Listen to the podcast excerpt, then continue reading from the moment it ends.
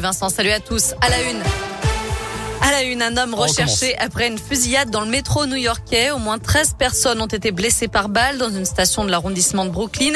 La police a mis en place un large périmètre de sécurité. L'auteur présumé des coups de feu porterait un masque à gaz et une combinaison orange.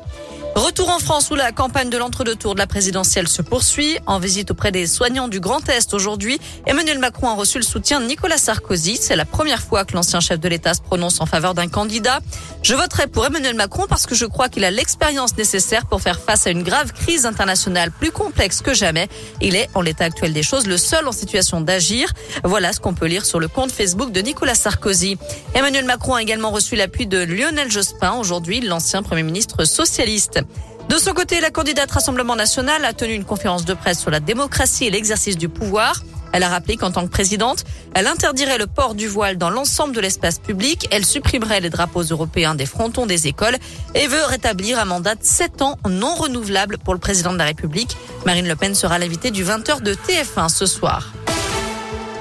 Il transportait plus de 127 kilos d'herbe de cannabis dans son fourgon. Un Villeurbanais de 54 ans est interpellé à Saint-Vallier dans la Drôme alors qu'il revenait d'Espagne. Son véhicule avait été signalé volé et était muni d'une fausse plaque d'immatriculation.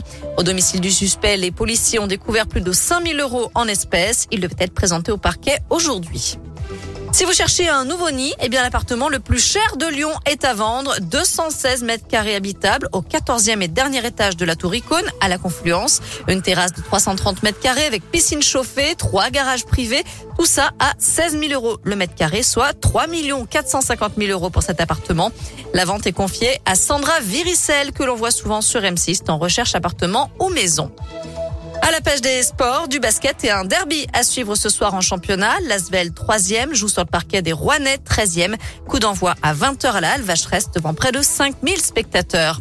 En foot, début des quarts de finale retour de la Ligue des Champions. Le Real Madrid reçoit Chelsea et le Bayern Munich accueille Villarreal. Et puis il y a également du foot féminin à suivre puisque l'équipe de France affronte la Slovénie.